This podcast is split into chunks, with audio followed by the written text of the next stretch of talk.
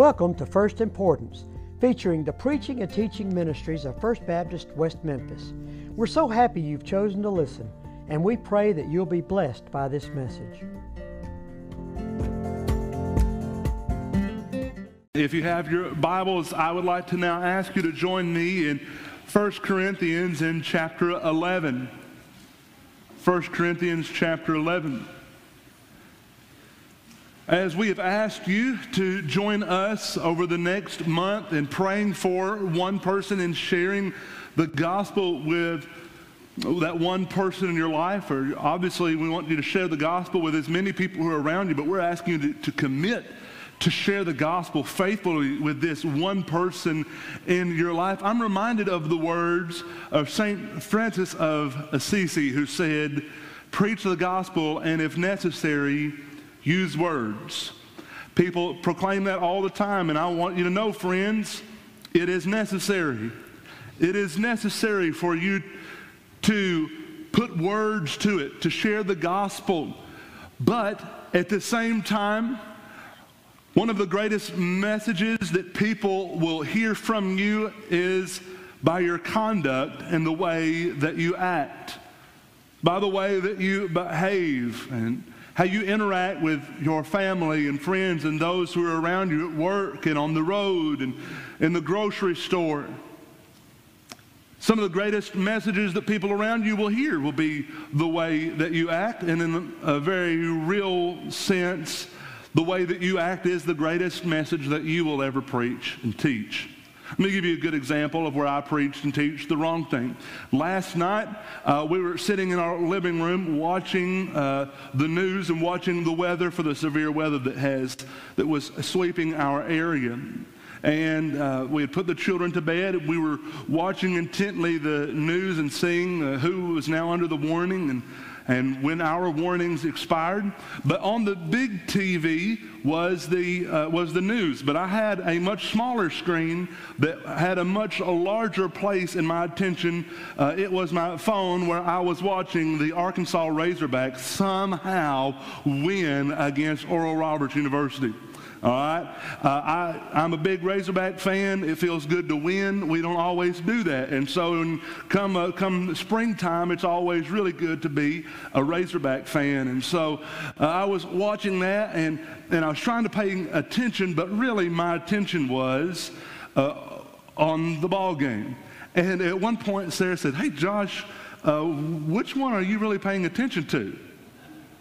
And it hit me. Of course, I said, "Well, I'm watching the news. Of course, I'm watching the news." But really, I was paying attention to that game. You see, there was a louder message that was being spoken by what I was doing than what I was saying. And today, when we read our passage in 1 Corinthians chapter 11 in verses 23 through 26, we will read of something that we do as a church that proclaims something louder, that gives a more distinct message, that gives a more clear picture of what we believe than anything that we can say or do. 1 Corinthians chapter 11, beginning in verse 23. Hear now the word of the Lord. "For I received from the Lord what also I delivered to you, that the Lord Jesus, on the night when he was betrayed, took bread. And when he had given thanks, he broke it and said, 'This is my body, which is for you. Do this in remembrance of me.' And in the same way also he took the cup after supper, saying, 'This cup is the new covenant in my blood. Do this as often as you drink it in remembrance of me. For as often as you eat this bread and drink the cup, you proclaim the Lord's death until he comes.'" Would you pray with me, please? Father in heaven, I now want to scoot aside from this podium and direct all eyes to you. I'm not the groom. You are. Your church is the bride. We are. And Lord, we want no glory to go to any other but to you. We want to gaze upon you today. We want to see you more clearly. We want to exalt your name. We want to worship your name. We want our lives to reflect it. And so, Lord, now I pray that during this service and by the preaching of your word, that you would cause your bride to be more beautiful and be more ready for the day that you come back and receive us to yourself. I pray that you'd preach the power of your gospel through this very weak preacher. It's in the name of Jesus I pray these things. Amen. Over the last several months now, we've been going through the Gospel of John, and our theme for the year is believe. We are rounding chapter 2, and speed is about to be, we're about to really pick up the speed and the momentum as we travel through the Gospel of John and looking at our theme of believe. And our desire this year, as we've studied God's Word and looked at Jesus intently in His Word, my desire has been that it has caused you to believe on a deeper level. My desire is that through the preaching of the Word, through the study of the Gospel of John, that you are more certain and more sure in your faith. I have enjoyed studying the Gospel of John, and my prayer is that it has been beneficial for you. But now we take a break from the Gospel of John to look at this subject of the Lord's Supper. We do so from the book of 1 Corinthians. When we read this book, we can understand it's a very timely book for us. After all, God wrote the book of 1 Corinthians, a letter through Paul to the church at Corinth. And it is a handbook to a church that is struggling with worldliness. There's a new group of believers, a family of believers in the city of Corinth, a place that was so evil, so synonymous with sexual perversion, so synonymous with drunkenness, that the word of Corinth, the name of Corinth, had really been adapted, and people around the world began to use the word to Corinthianize, which means to really make something evil, or to celebrate debauchery and drunkenness. And so Paul, guided by the Holy Spirit, writes this letter to this church that is struggling with worldliness. And there's a lot that he covers. There's a lot. The first thing he covers in chapter 1 is divisions. He says, some of you guys are really devoted to this servant there at your church named Apollos. And some of you are really devoted to me, and you say, I follow Paul, and yet others say, I follow Jesus. And there are factions amongst you. There are divisions. And Paul says, that's not the way that it should be. It shouldn't be like that. You're born again. You don't follow Apollos, and you don't follow Paul. And by the way, Southern Baptist, we don't follow the presidents of the Southern Baptist Convention. And man, praise God, you don't follow me. We follow Jesus. He is the head of the church. I'm going to let you down. I've already let you down in ways that are innumerable. I've been pastor here for almost 4 years. What a privilege it has been and continues to be able to serve alongside some of the greatest servants of God in the world. I'm so thankful for being here. I've been a member here, my wife and I have been a member here for over 10 years now. And so you know me. And some of you say, yeah, I do. Hey, and I know you. So you pick which one you'd rather have there, okay?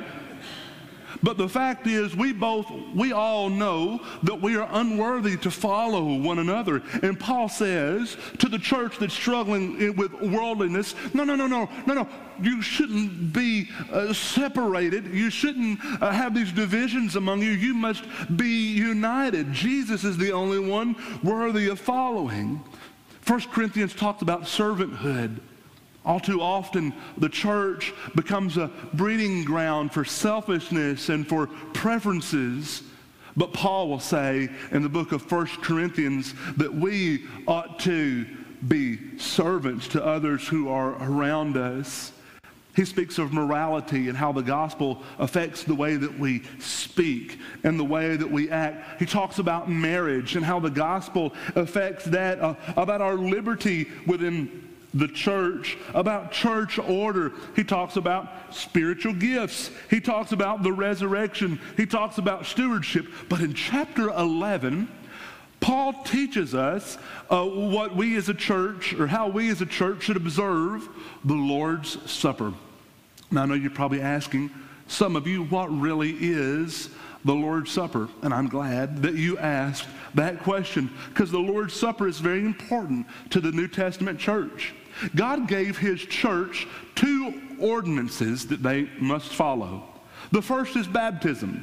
He says to his church, you must go therefore and make disciples of all nations, baptizing them in the name of the Father and the Son and the Holy Spirit. It is the job of the church to baptize, not of individuals, not of officials in the church. It is the job of the church. It is the command given by Jesus to the church that we must baptize. That is showing that we have died to sin and are born again. It's one of the ordinances given to the church. The second ordinance, a command given that the church must follow, is the Lord's Supper. The Lord's Supper is really a wonderful topic to study. Basically, Jesus, on the night that he was to be betrayed, took his disciples together in an upper room and took part in and celebrated the Passover. The Passover is being celebrated right now over the last since yesterday, or since late this past week, the Passover has been celebrated. The first time the Passover was celebrated was in the nation of Egypt. And God's people were enslaved in Egypt. And God sent Moses to come before Pharaoh and say, let my people go. And on 10 separate occasions, Pharaoh would not, and God would pour out plagues upon the nation of Egypt. Well, it came to the time for the last plague. God said, Pharaoh can't ignore you this time, because on this last plague, I'm sending my death angel across Egypt tonight. And I'm going to exact judgment on sin, and I'm going to exact judgment on those who are against my people, and I am going to send my death angel to kill the firstborn of every living creature in Egypt. But God tells Moses, at twilight, you and the people of Egypt, every family, take a lamb and slaughter it. And there take the blood from that lamb, and I want you to paint it on the doorpost. Paint that blood on the doorpost. And when I send my angel to exact the judgment that I rightly can dispense upon all of mankind, and he sees that blood over the door, he will pass over your house and move on to the next. And when Jesus and his disciples are celebrating this many, many, many years later, as he celebrates it, he sheds light on this situation. And he says, listen, as we celebrate this festival, I want you to know that not one lamb, not one drop of blood from any sheep or any goat or any creature has ever forgiven anyone of any sin or protected anyone from the judgment of God. But on this very day, on this very night, events will begin which will lead me to the cross, and my blood as of the perfect spotless lamb will make atonement for the sin of all of mankind. And so there he changes the Passover, or really he displays what the Passover really is, and he gives to his church the Lord's Supper, which is now we partake of the bread and of the cup. And Paul shines light on how this occurs. Now, there's a lot that we could discuss in 1 Corinthians chapter 11. We could go into the mode of the Lord's Supper, and we could go into the method. We could do all of these things, but rather I want to draw your attention to just a few words. Just a few words written here in 1 Corinthians chapter 11 and verse 26, where Paul says, "For as often as you eat this bread and drink this cup, you proclaim the Lord's death till he comes."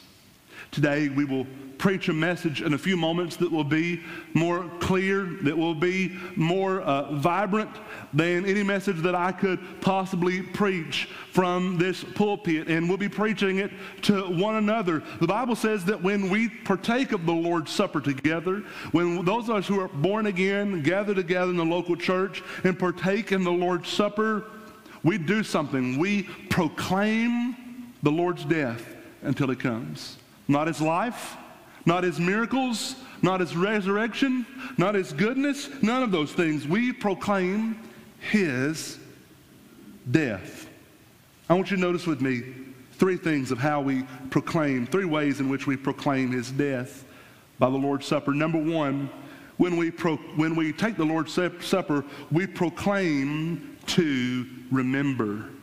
We proclaim to remember.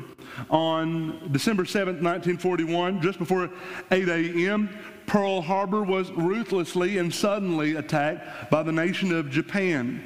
20 ships were destroyed, 300 planes were destroyed, 2,400 civilians and military personnel were killed on that day, and over 1,000 more were wounded. Here is the memorial that sits above the USS Arizona. This memorial was put into place so that we would never forget what happened that day, so that we would never forget the pain that happened that day, not just so that we would stay vigilant and be defensive, maybe that's part of it, but really the memorial is set up so that every soldier still trapped in that hole, so that every soldier who took their last breath on that morning would be remembered, that their sacrifice would not have been in vain. And when you visit this memorial, which I never have, when you visit this memorial, you are reminded of the countless sons and daughters and brothers and sisters and dads and moms that gave their life suddenly on this morning. This memorial was set up so that we could remember. But now, many of you, most of you, some of you were not alive for Pearl Harbor. But I know that a lot of you remember this. What about September the 11th, 2001?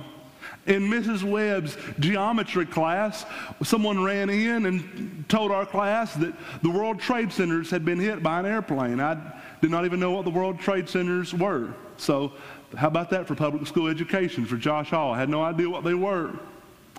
And so I soon discovered what they were. We brought a TV and we rode in that cart with that big old heavy TV on top of it. And we were watching as we saw these buildings burn. And I remember seeing things popping out of the building. And I remember leaning over to my friend. I said, "What is that? What is that coming out of the building?" And when the cameras zoomed in, I remember seeing what I thought was furniture and maybe pieces of paper or wood. I remember seeing arms and legs attached as men and women jumped out to try to escape the fire that was around them. And so there where the World Trade Center sit, we have a memorial so that we can always remember the people who died that day. Let me bring this home just a little bit. Last week, we celebrated God's faithfulness. If God allows me to be your pastor for the next 30 years, every March, we're going to go out to the parking lot and we're going to remember. I want you to never forget how in the midst of chaotic times when everything was uncertain, God provided for his people. The gospel was still proclaimed. God's people still met together and worshiped and praised. We will never forget. We will never take advantage of it. We will always thank God for his faithfulness. Why? Because we need to remember. And when we partake of the Lord's Supper together, we preach to one another as we take it to remember the death of Jesus Christ, to remember the high price that was paid for our salvation. It's really difficult to do that with these little cups, for you to really understand. I mean, these are easier than the last time we tried it. It's been a while since we've done the Lord's Supper. We've been trying to figure out a way to do it right and to do it safely. And the last time we did it, the plastic wrappers were so messed up, so confusing on the top, that by the time we all got them open, no one was in the mood to have the Lord's Supper. I mean, grape juice was on our knees, and we were sitting there saying, "Oh, I can't remember." You know, all of us were like that, you know. And before COVID hit, you know, we had our traditions of silver trays and passing and in order, all of them good and brought up by good people. But it's hard to symbolize what actually happened on the first Lord's Supper through these cups. But when Jesus came up with his disciples and he took the Passover bread, the unleavened bread, the bread without yeast, which represented without sin, and he looked at them and he said, "This is my body, which is broken for you," and then ripped it, handed a piece to Peter, and then ripped it again, handed it to John, and then ripped it again, handed it down to Andrew and Bartholomew and Nathaniel. He was ripping apart his body, showing what kind of death he would have. And he was passing it out for free. Here, my body. You need this. My death, my body torn apart for you. And then he took his cup, the wine. It's a little more purple than probably it would have looked like. It probably would have been watered down a lot more. Probably would have been a lot more red. And he poured it in the cup, and he took the cup around, and he said, "This is my blood." He's not saying that when you take it in, it actually becomes his body and his blood. That's not what he's saying. What he's saying is, this represents what I'm going to do. You see, it's not the lamb's blood that's going to save, and it's not the lamb's body that's going to provide for you, but it's going to be my body, and it's going to be my blood, and I'm going to make atonement for my people. When we take the Lord's Supper, we remember his body that was broken for us. It's hard to think of that when you have a little pre-made perfect crunchy, tasteless square, okay? But when you think about his body being ripped open for us, you are reminded of his death. Remember his last words there on the cross after having been beaten, taken in a midnight trial to his own people, and there he was spat upon. Nothing grosser to me than being spat upon. My granddaddy once told me and my family, he said, "Don't ever get in a fight, but if someone spits on you, you do it." Now, that's not good advice. That's not good advice. But I can't think of anything more disgusting, anything more filthy and degrading to a human being than to spit upon them. They spat upon Jesus. They beat Jesus. Then they took him to Pilate, and there he was whipped with a cat of nine tails, his flesh ripped from his body. Crown of thorns was placed on his perfect head. He was ridiculed in King Herod's court, then brought back to Pilate, where Pilate washed his hands and said, "Crucify him." And there he walked up Mount Calvary with a cross on his back. And when he got to the top of Mount Calvary, the soldiers took the nails and nailed them into his hands and to his feet. And boy, my last words would have been, "You wait and see." My last words would have been filled with vitriol and hate. "I'm going to get you back. I'm going to do this. You just wait and see." His last words were, "Father, forgive them, for they know not what they do." His last words as he hung on that cross were words of grace, when for the joy who was set before him from the beginning of time, he breathed his last and he said, "It is finished. I've accomplished it. I've taken care of it." The same Jesus who said, "No greater love have a man than this, that he laid down his life for his friends," followed through with it and died on the cross for me and you. And when we take of the bread and when we take of the cup, we proclaim his death. We remember it and we never forget it. Not a wooden cross around your neck, not a crucifix in your house. We remember his death and we never, ever forget it. Ridiculed, rejected, abandoned, he gave his life for us. We proclaim to remember. We proclaim his death Secondly, I want you to see we proclaim to repent. We proclaim to repent. You see, while we remember his death, when we repent, we honor his sacrifice. He gave his life for us. We live our life for him. It's written further in the text of 1 Corinthians chapter 11. In verse 27, Paul continues, "Whoever therefore," he says, "eats the bread or drinks the cup of the Lord in an unworthy manner will be guilty concerning the body and the blood of the Lord." 28, "Let a person examine himself then, and so eat of the bread and drink of the cup. For anyone who eats and drinks without discerning the body eats and drinks judgment on himself." What he's saying is, as we take the Lord's Supper and as we take it often, we are reminded of what he has done. But you know, every time we have the Lord's Supper here, we have a moment of reflection. Our musicians often play, and they play so wonderfully when they do. And we give you a time, and sometimes people just fritter that time away, waiting for the pastor to hurry up and get to the next part. But that time of reflection is intended for you to be going before the throne of God and saying, "Lord, is there any sin in my life that I'm unaware of?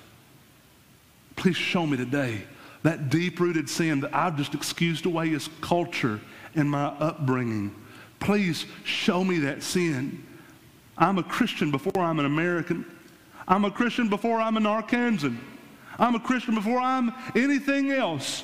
Before anything else, I'm a follower of Jesus. Lord, show me those areas in my life that I have sinned, that I've overlooked. And Lord, let me repent of them so that I don't take of the cup and of the bread in an unworthy manner." You see, we proclaim his death so that we can remember, and we remember his death by honoring his sacrifice, by repenting. We should live lives of repentance. When we take of the Lord's Supper, we're to do so in repentance, constantly before him, saying you're sorry for your sin, turning from that sin. By the way, Christians should be defined by repentance. A lot of people say Christians are some of the biggest hypocrites I know. Well, then they're not telling you the right message. We're not saying we're perfect. That's not what Christians are saying.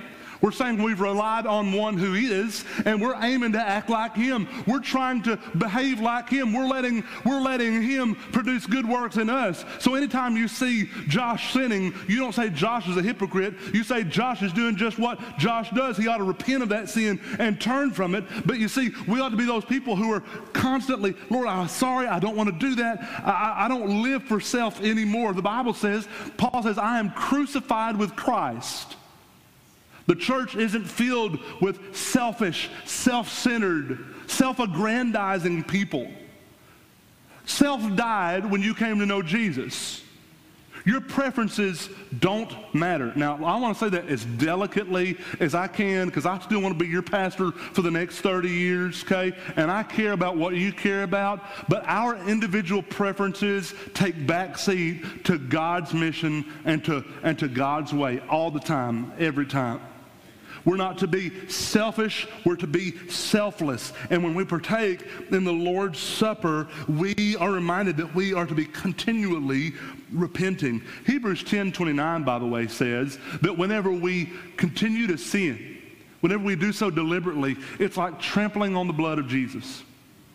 You know, I don't care for it when I see on the news. Maybe I'm still old-fashioned, kind of for even my generation. I don't like it when I see the American flag being trampled on or being burnt. I know that I'm preaching to the crowd here, right? I know that there's not anyone being here like, "No, burn it." You know, that's not going to happen. But I can't stand it. You know, the reason I can't stand it is because that flag stands for something more than just the colors and the fabric that it's composed of.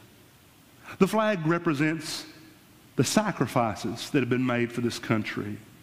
The flag represents the servicemen and women. The flag represents our struggle over the last centuries to get things right, to do things right, to provide for freedom. And I can't stand when that happens. And most of you are probably the same way. You can't stand when that happens. And yet, when we partake of the Lord's Supper, you'll take that bread and you'll take that cup without even coming to the Lord, asking him for forgiveness. Listen, I don't say this lightly.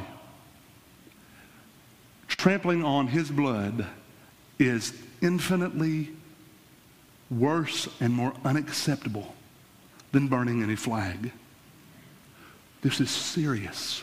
When we come to the Lord's table, when we partake of the Lord's Supper together, we repent. This proclamation of his death causes us to remember his sacrifice, remember his death, and honor his sacrifice by our repentance. But finally, I want you to see that not only do we proclaim to remember and proclaim to repent, but we proclaim to remain. To remain. The Lord's Supper does not keep us saved. That's not what it does. It doesn't keep you in the faith, but it pushes you forward. As we take this, as we remember his death, as we continually repent, we stay in the faith. I'll never forget, several years ago, I'd gone to be a part of a wedding for a friend of mine in high school. And when I went to visit, my friend's brother was going to be there, who I had spent a lot of time discipling when he was a youth. And I was looking forward to getting to see this young man again.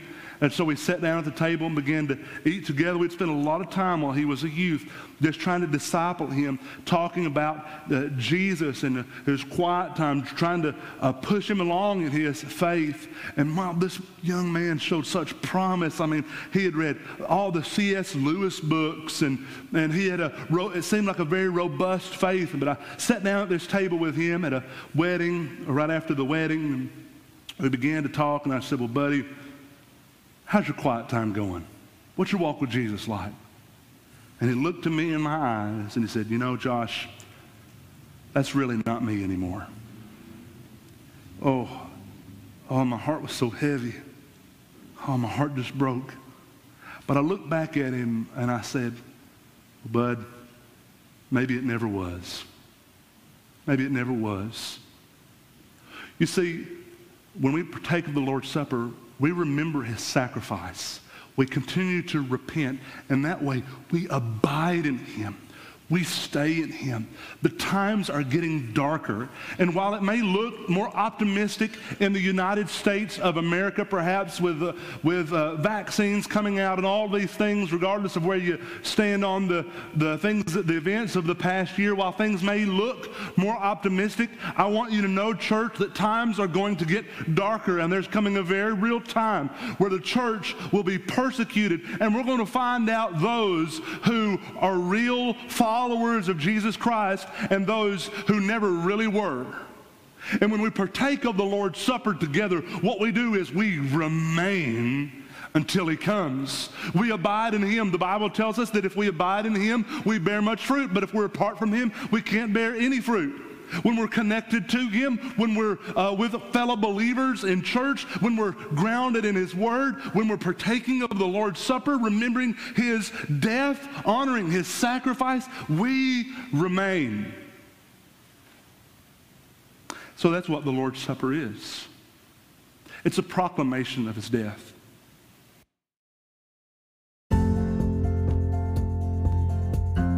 Thank you for joining us for this episode of First Importance. We invite you to check out our other sermons on this podcast and to join us in person on Sundays at 8:30 or 10:45 a.m., as well as streaming live on Sunday mornings at 10:45. We hope to see you soon at First Baptist West Memphis, where we love God, care for one another, and share the gospel.